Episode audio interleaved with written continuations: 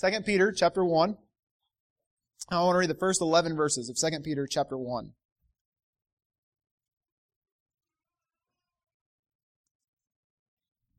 Give you just a second to find the scripture. It's towards the end of the New Testament for those looking for it uh, in your scriptures. 2 Peter chapter 1, beginning at verse 1. It says, Simon Peter, a servant and an apostle of Jesus Christ, to them that have obtained like precious faith with us through the righteousness of God and our Savior Jesus Christ. Grace and peace be multiplied unto you through the knowledge of God and of Jesus our Lord, according as his divine power hath given unto us all things that pertain unto life and godliness through the knowledge of him that hath called us to glory and virtue whereby are given unto us exceeding great and precious promises, that by these ye might be partakers of, excuse me, by be partakers of the divine nature, having escaped the corruption that is in the world through lust. And beside this, giving all diligence, add to your faith virtue, and to virtue knowledge, and to knowledge temperance, and to temperance patience, and to patience godliness, and to godliness brotherly kindness, and to brotherly kindness charity. For if these things be in you and abound, they make you, they make you that ye shall neither be barren nor unfruitful in the knowledge of our Lord Jesus Christ. But he that lacketh these things is blind and cannot see afar off and hath forgotten that he was purged from his old sins. Wherefore the rather, brethren, give diligence to make your calling and election sure, for if you do these things, you shall never fall. For so an entrance shall be ministered unto you abundantly into the everlasting kingdom of our Lord and Savior, Jesus Christ. And we'll stop there, verses 1 through 11 of 2 Peter chapter 1. And I have preached, I know, at different times in the past from uh, some of those latter verses and what we've read today, verses 5 down through 10 uh, in particular. I've heard good uh, messages on those all my life, it seems like. But uh, before we get to those things, what we see is that Peter is writing, and he's writing here unto those that have shared in this faith, those that have this same like precious faith as Peter has known in Christ Jesus. Peter is writing to brothers and sisters just like me and you. And as he's writing to them, he begins to discuss about the divine power that has given unto us all the things that pertain unto life and godliness. I want to speak to you today, if God would help for a short while, on the subject of God's power. Now, as I was thinking about these things, and I was considering about how it is that we would strive to try to preach about the power of God, what I realized is that if I was to try to do that in a way to appeal to your logic, in essence what I would be trying to do is, is just preach to you about the essence of Scripture and the nature of creation. Why? Because if God is all powerful, which He is, then we would merely look to the creation and say that the creation is proof that God is powerful. If I was to try to appeal to your logic or to try to convince your intellect or convince your mind that God is all powerful, I would say look around you, look at what has been created and reason that there must be a creator. But you see, we've seen that go astray in, in our world. We, we've seen how this theory of evolution has, has just compounded and, and this theory nowadays is accepted as fact, though as far as I know, it's still just a theory. It, it can't be proven. It's not proven.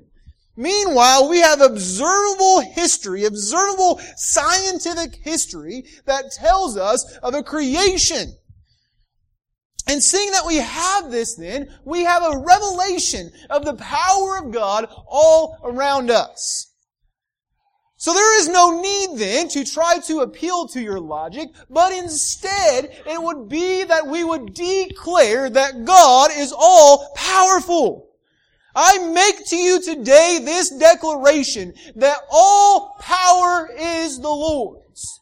God is all powerful.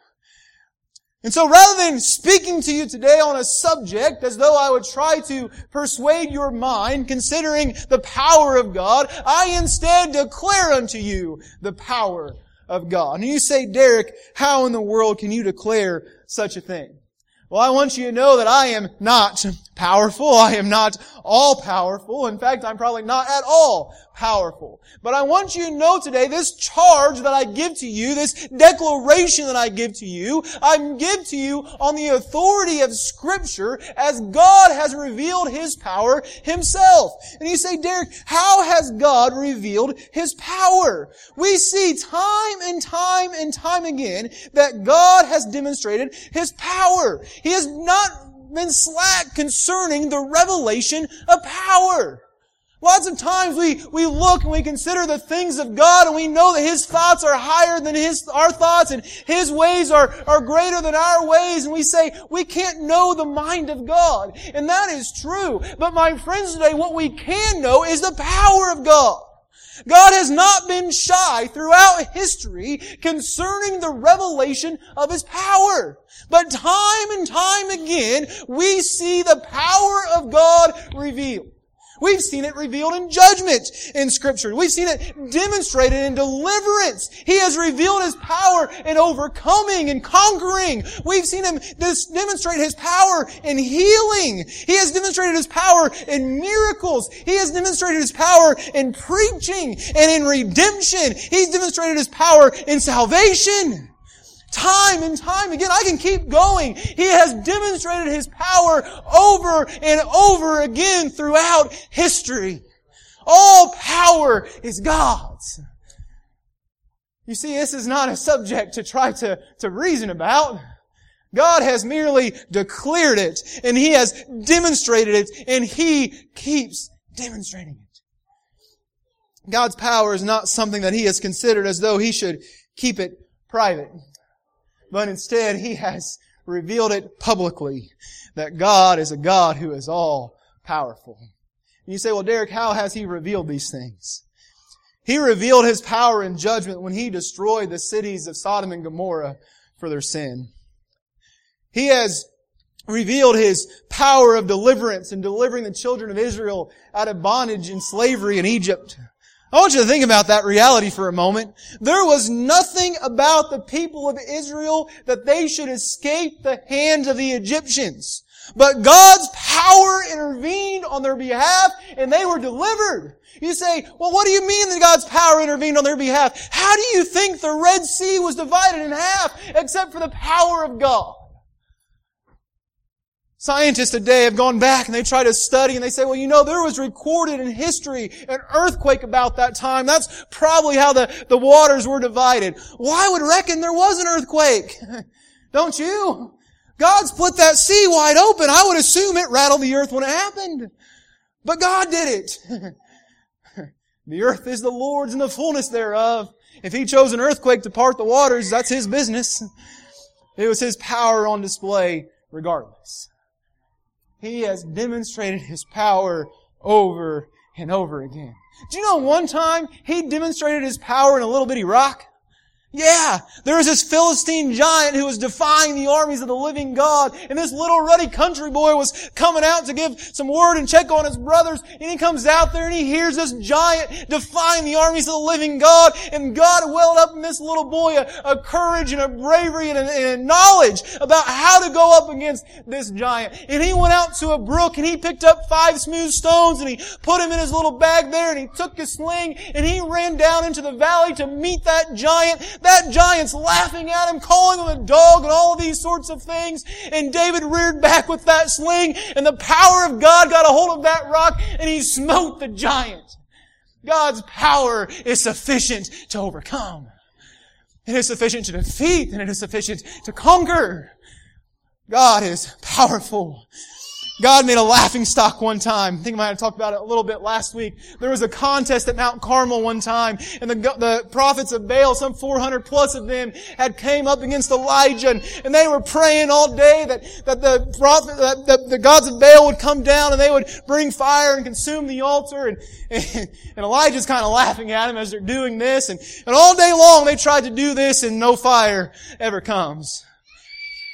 Elijah prepares the altar he gets it all arranged. He takes water and he pours over it.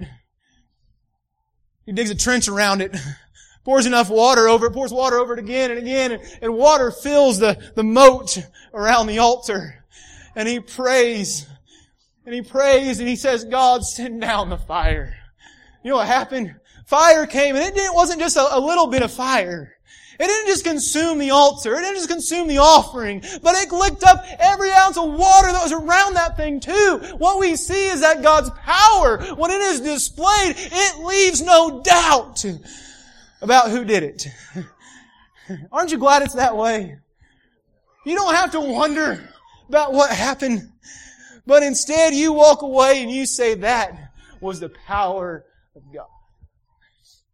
It's on display again and again. I want to show you today though and declare to you in particular how God's power was revealed through His Son. Not too long after the Sermon on the Mount, Jesus was going into a, a city and, and, there was a paralytic man there in that city and, and he, this paralytic man was brought to him and he saw the faith of those that brought this man unto him and, and he looked at the man and, no doubt these men that had brought and had carried this, this paralyzed man to Jesus, they were expecting that Jesus was going to heal his paralyzed condition. But Jesus looked at this man and seeing that they had been carried and saw their faith and, and carrying this paralytic man to them. And he looked at this man and he said, be of good cheer. He said, thy sins be forgiven thee. And he calls an uproar. People looked at this and they were just beside themselves. They, they were upset about it because he would say, son, thy sins be forgiven thee. They saw this as blasphemous. But they saw this as one that was, was speaking those things that only God could speak. They failed to realize that Jesus was God, that God Himself was speaking these things. And so they were beside themselves, hearing their thoughts, thinking that one would say to somebody else, be of good cheer, thy sins be forgiven thee. Now, Jesus had the same power as the Father, and He knew what was going on in those people's minds. And he asked, he, he told them, he said, what would be easier? To say thy sins be forgiven thee, or to say arise and walk? He got to the heart of the matter. These people came expecting that Jesus was going to heal this man's paralytic state, and instead, Jesus healed his heart. They didn't understand that. And so Jesus says to them, which would be easier to say thy sins be forgiven thee or to say arise and walk? Then he said this, and he looked and he said that thou may know that the Son of Man has the power on earth to forgive sins. And he turned to the paralytic man and he said, arise, take up thy bed and go home. You know what the man did? He arose and he went home. what else do you think he did? but can't you just picture that? All these people there that saw Jesus tell this man that his sins were forgiven, and they would, were, were troubled within themselves that one would make such a declaration. And now Jesus, knowing their thoughts, demonstrated his power to heal, that they might know that Jesus simply didn't have the power to heal, but that he had the power also to forgive sins. And he said, arise, stand up, and go home. And the man did. I don't know what you picture in your mind, but I picture a bunch of people just standing around with their jaws to the floor. don't you? Jesus said this. And that said that all they had left to do was to glorify God, that such power be given unto man. All that healing, all those miracles were performed that men might not merely know of God's power to heal, or of God's power to, to, to work miracles, but that they might know of God's power to save. We look today and you say, well, you know, if, if I was alive during Jesus' day and I saw all those miracles being performed, well, well, I would believe too. Those miracles were performed that they might know that Jesus had the power to save. That same power that Jesus displayed to that paralytic man, He still has today. And He still displays it time and time again when a sinner comes to be saved. We're going to talk more about that in a second. We all know how after the resurrection and, and, just before the ascension that, that God gave the, or that, excuse me, Jesus gave the Great Commission to the church. You, you know that well in Matthew chapter 28 where he said, Go ye therefore and, and teach all nations, baptizing them in the name of the Father and of the Son and of the Holy Ghost, teaching them to observe all things whatsoever I've commanded you, and lo, I am with you always, even unto the end of the world. Amen. But I want you to know that that commission, that charge, that was not given as one would give a, a recommendation to someone or, or some passing word of advice that you ought to do this. You know, a couple of weeks ago, Terry and Becky were, were going down to, to Alabama and, and I sent them, I, I caught wind that they were going down there and I said, hey, there's some restaurants that you gotta check out. They were recommendations, pieces of advice. It wasn't a commission. When Jesus said to go ye into all the world, He wasn't giving us a recommendation. He wasn't giving us advice of some things that, hey, maybe you should consider this. He was giving us a commission, a charge to go ye therefore unto all the world, teaching all nations, baptizing them in the name of the Father and of the Son and the Holy Ghost, teaching them to observe all things whatsoever I have commanded you.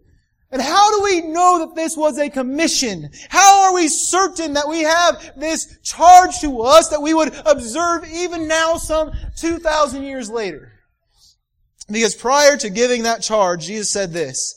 He said, all power is given unto me in heaven and in earth. Jesus had the authority to issue this charge to us. Jesus had the authority to issue this commission to us. We go, uh, therefore, into all the world. We baptize and we teach underneath the authority and power of Christ. When we have a baptizing, what do we say when we get ready to baptize someone? But that this power, this authority to baptize is given to us by the authority of the church through the commission of the Lord. We've got this from on high.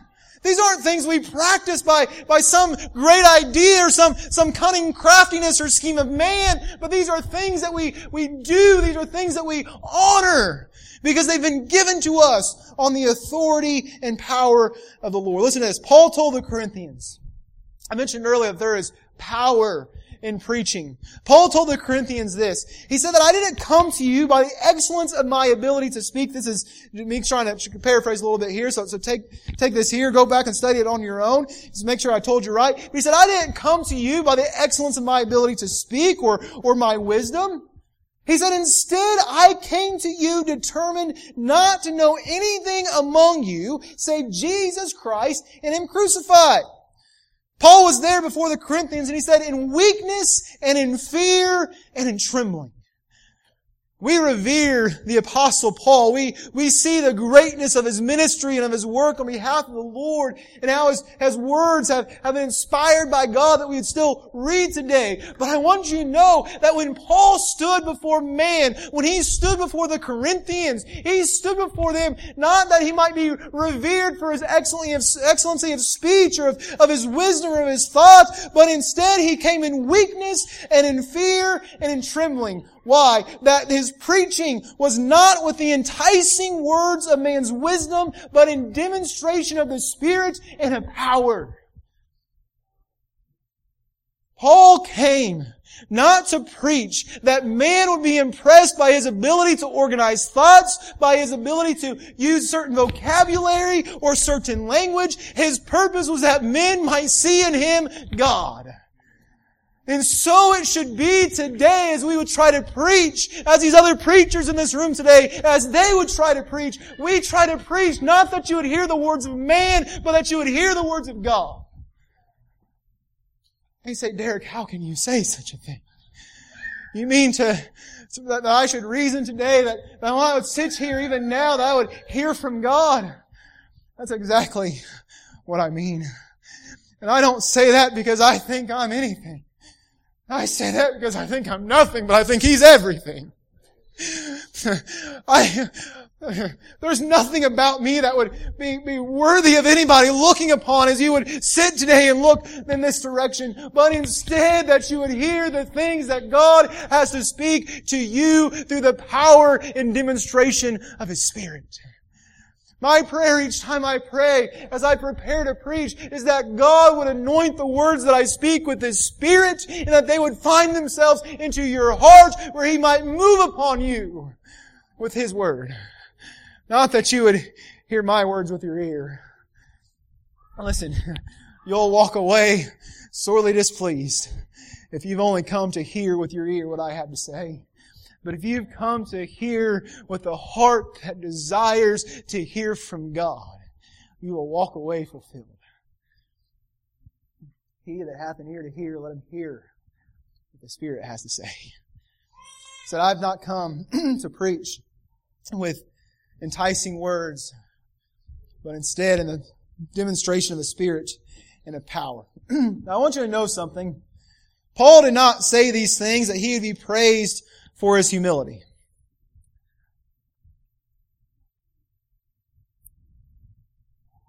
Sometimes we have a problem about bragging about how weak we are. That doesn't make any sense, does it? You know, I'm just so weak. Why are you bragging about it then? I mean that a little tongue in cheek. But Paul wasn't trying to call any attention to himself. His purpose wasn't to display his humility. And he wasn't trying to make a show of how spiritual he was. But instead, his purpose in preaching through the power and demonstration of the Spirit was that the faith of the Corinthian people would not stand in the wisdom of men, but that the faith of the Corinthian people would stand in the power of God. Paul's desire was that he would know nothing among them except for Jesus Christ and Him crucified. That all he would be seen as is weak and insignificant, that there would be nothing among him to be looked at or revered, that they wouldn't say, look how godly of a man this is, or how pious of a man this is, but instead that all that they would see is through him the working of the Spirit of God, that as he would preach and proclaim the gospel, that their faith would not stand in Paul, but that it would stand in the power of the Spirit of God.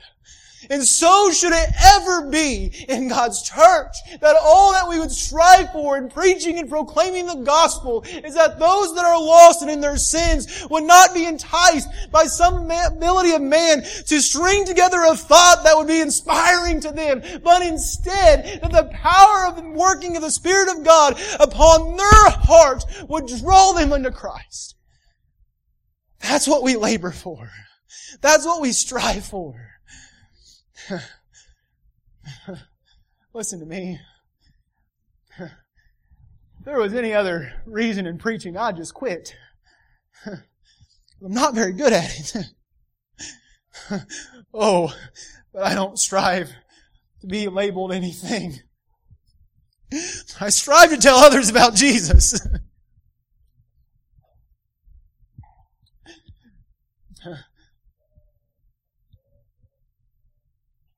There are millions of people gathered today in places where they have gathered to be moved by the craftiness and motivation of some well-researched and some well-prepared and some well-rehearsed speech.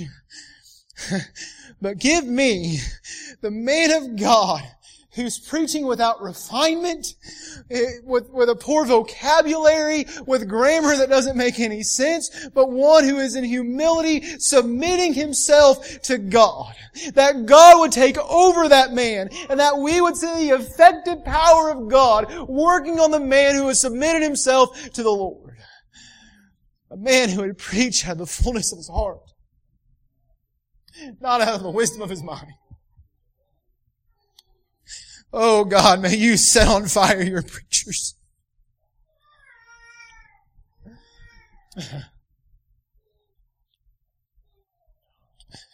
Oh Lord, in your humility. In your ability to provide humility. In your ability, Lord, to make humble the hearts of prideful man. Lord, may you set on fire a generation that would proclaim your truths to a dying world. The greatest demonstration of the power of God that I've ever witnessed took place in the back passenger side seat of a Buick Skylark on a country road between Whiteland and Waverly, Indiana. No one else knew in that moment the power of God that had been on display in that back passenger side seat except for me. But I want you to know today, that great display of the power of God that took place there in the middle of nowhere, where no one has ever seen or heard of any good thing happening except for me. What took place there is going to echo throughout all of eternity. You see why this doctrine is so critical. I've heard from you about how the great display of the power of God has taken place in your life underneath some water fountain somewhere, or on some good old fashioned mourner's bench somewhere, or on your bedside, or, or in different places, wherever it may have been, where you prayed through, but God's power was on display there. And His power was on display in a way that maybe it didn't make the evening news, but the angels rejoiced when that power was demonstrated there. Isn't that incredible? They rejoiced. There was praising and shouting in heaven the day you got saved. oh, you may say, I'm just so weak and so lowly in the world. You may be to the world, weak and lowly. But I want you to know God has worked in you, if you've been saved by His grace, a power that will be recognized from henceforth until forever. Praise God for the power that He has to save. Now, lest you think, and I'm about done, but lest you think that I'm speaking about some, some light power, I want you to know about the power to save that, that the prophet Isaiah recorded about God's power and salvation. He said that God is mighty to save. That He is powerful to save. And you might say, well, well, yeah, of course He is. I, I know that. But lest you think this is some small work, I want you to think about what took place on the day that Christ was crucified. And about how God's power was on display as His Son made that sacrifice for you and for me. And Jesus there, as He was hanging on the cross, He cried out and He said it was finished. And when He said it was finished, I want you to know that He conquered sin. Do you hear me? He conquered sin in that moment. What is the wages of sin? The wages of sin is death. Jesus never sinned, yet He died this awful death on the cross that He might conquer and defeat sin. And when He did, what we see is that there was not a display of defeat as you would typically see that this man has died, he must have been defeated. He was not, my friend. Instead, when Jesus said it is finished and He gave up the ghost, there on the cross, power was displayed of God. The earth shook. The graves were opened. Dead men were walking around. The veil of the temple was rent clear torn in half. Jesus had conquered sin. There was a display of power that has won our victory. And then on the third day, that rock. Those Roman guards thought they had done so well to move in front of that tomb to seal it, that Jesus would stay in there. Behold, that stone was rolled away. And Jesus wasn't there. The grave was empty. Listen to me today. Not only has Jesus defeated the, this thing of sin and dying, not only has Jesus defeated sin, but He has conquered the punishment for it as well. He has defeated it. There is power that Jesus has performed on our behalf that we might be saved. It is fitting then that if Jesus has defeated sin and dying on the cross, and if He has defeated the penalty of sin, which is hell, and having been born or raised from the dead on the third day, then listen to me, my friends, we know that there is power in salvation. You say, and Eric, how can you be so sure? You see, I wasn't there.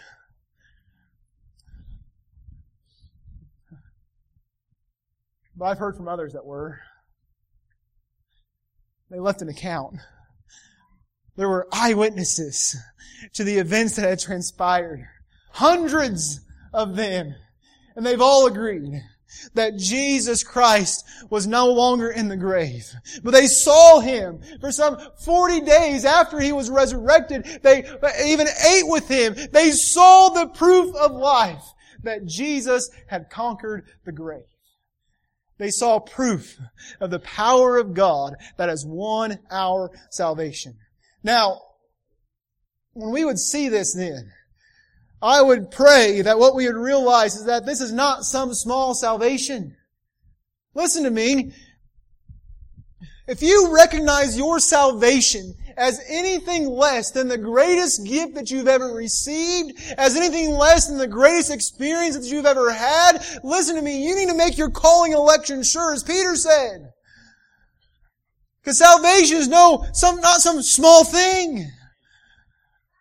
Today, popular religion has, has tried to water it down as though you might just have some small salvation obtained by the means of man, that you might accept Christ on your own volition, or that you might repeat the words that have been cleverly crafted of a man in which you declare Jesus to be Lord of your life, and that you would take that as salvation. Listen to me, my friend. I ask you, on what authority do you have to appoint Jesus as Lord? What authority do you have to appoint Jesus as Lord? Now, I don't know about you. I've never been to the United Kingdom. But what I know is that I can't show up there tomorrow and go up to some guy on the street and say, I make you a knight. Look at me like I lost my mind. He's no more a knight than I am.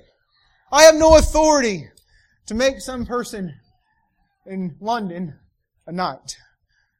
I'm not exactly sure how they, who has that authority, but somebody over there does. It ain't me. I don't have the authority to appoint Jesus as Lord. He has that authority of Himself.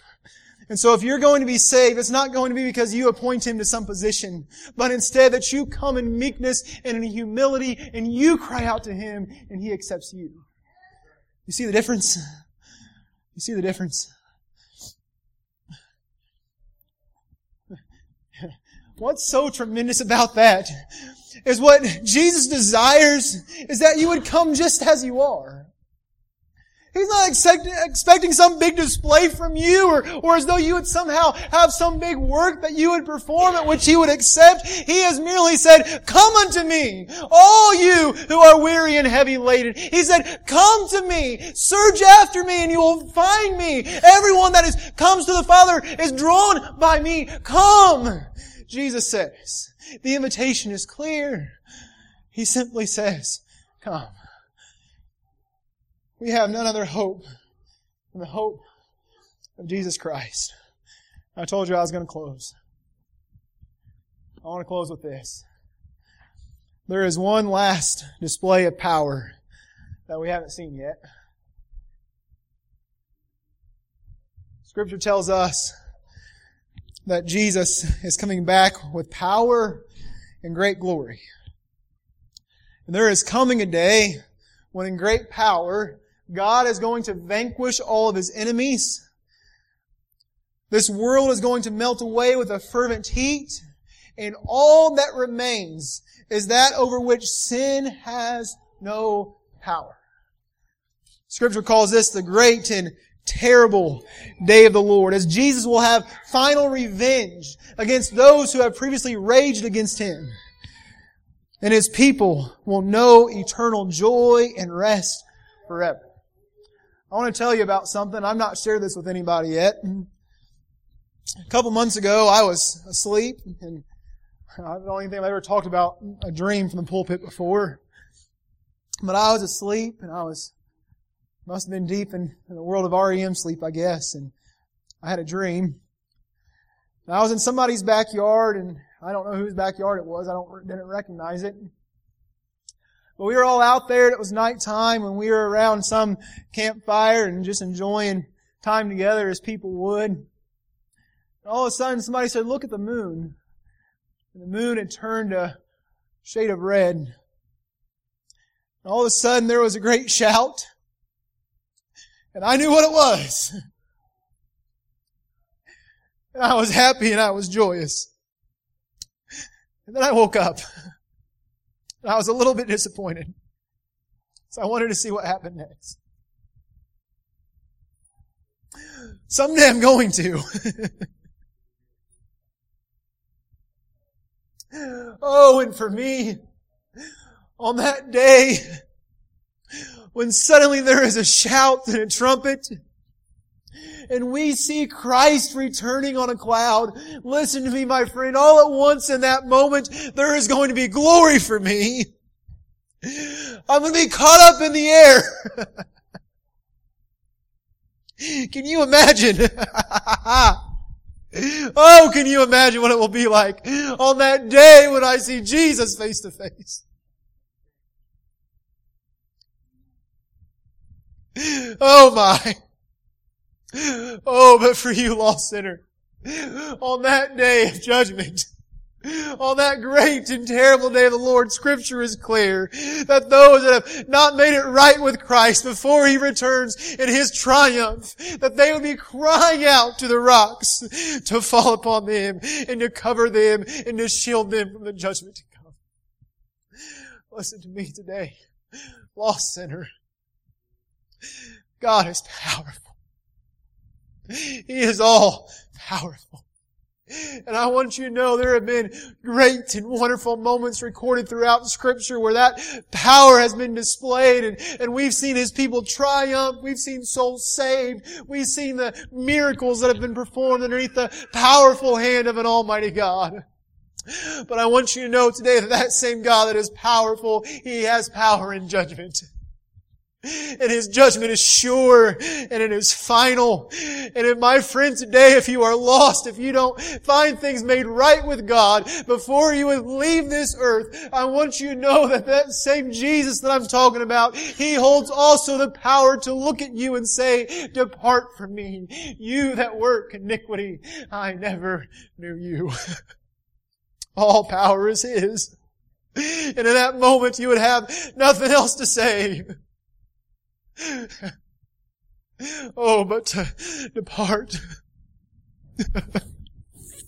oh, God, be merciful today. Peter reasoned all this and he got to the end of the passage that I read and he said, make your calling and your election sure. I want you to know today that there is no pride worth not breaking. You might say, well, Derek, I professed a long time ago that I've been saved, I've been baptized, I've been on the church roll for a long time. But if you look and you examine your life and you see that you are just so mired down with sin and you say that there's no change that is evidence in your life, listen to me. Make your calling and your election sure. The power of God knows the difference as to whether or not you have truly been converted or not. You can lie to me, you can deceive me, you can convince me that you've been saved, you can lie to these others around you and deceive them and convince them, but God knows. Make your calling and election sure. And it will be a fearful thing if you don't, my friend, on that great day of the Lord when you fall underneath the all-powerful judgment of God. God is all powerful. Let's get a song today.